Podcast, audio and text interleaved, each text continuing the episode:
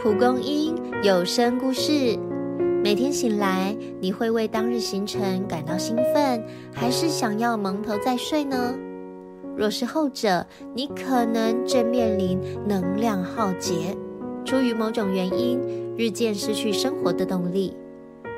在全球各地，能量耗竭开始成为普遍的现象，受到医学领域的重视。而这种现象不只发生在亚洲国家，近年来以社会福利著称的荷兰，职业倦怠的员工比例逐年攀升，更有不少人因此选择返家休养。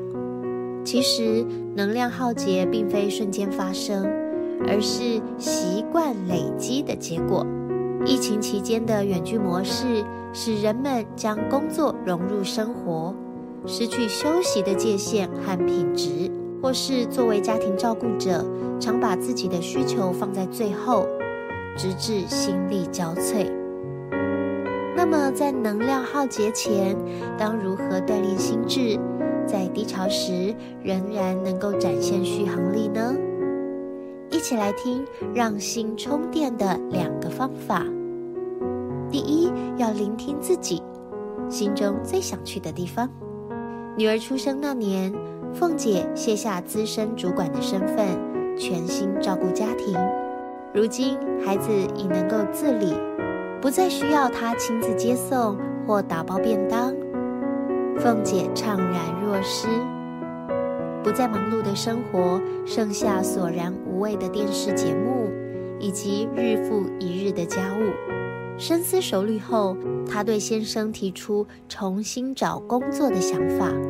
先生怕凤姐适应不了重返职场的生活，但他说：“我心里还有梦想。”凤姐锲而不舍地投履历，参加面试，终于得到一间生鲜超市的录取通知。第一个月，店长请他规划店面陈设，没想到经过他改造，竟让超市成为打卡热点。除了大幅提升业绩，也让他找到成就感，解锁不同面向的自我。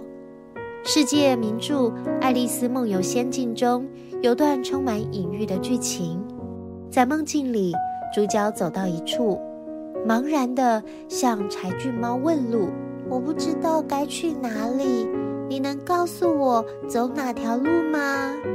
他竟笑着回答：“走哪一条路都没关系，只要你走下去，一定到得了目的地。”当我们身心疲惫时，不妨聆听内在的声音，厘清未来的方向。别担心到不了理想的地方，即使是无人走过的路，也会因为你的脚步形成新的路标。第二，寻求支持，坦诚以对的力量。凯斯的心情糟透了，但仍需前往厂商的年度聚会。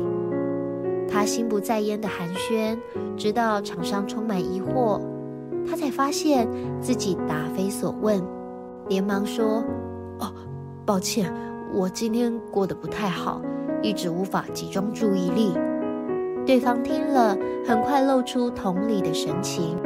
遇到棘手问题吗？如果你愿意的话，可以聊聊。凯斯分享自己的处境，获得许多受用无穷的建议。更令他吃惊的是，原本拘谨的在座人士，谈话也热络起来。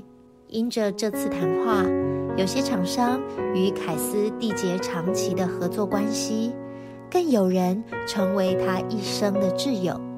每个人的关系网中都隐藏着重要的支持系统，拥有支持系统并能善用的人，更容易摆脱负面情绪，找回希望与勇气。借由聆听与实践自我，探寻真实的信念，透过寻求旁人支持，在接受和给予间肯定生命的价值。生活上种种挑战往往带来不少消耗，唯有建立无限充电的心灵机制，方能在能量耗竭之际重新得力，如鹰展翅上腾。听完今天的故事，一起来点实际行动吧。当内心百般纠结却不知如何诉说时，绘画也是很好的方法哦。请在一张纸上试着把你最近的心情画成简单的四张小图，或是留言告诉我们，在聆听自己与寻求支持中，你想要练习哪个方法呢？如果喜欢我们的故事，记得订阅，也欢迎分享给身边的家人和好朋友。我们下次见喽。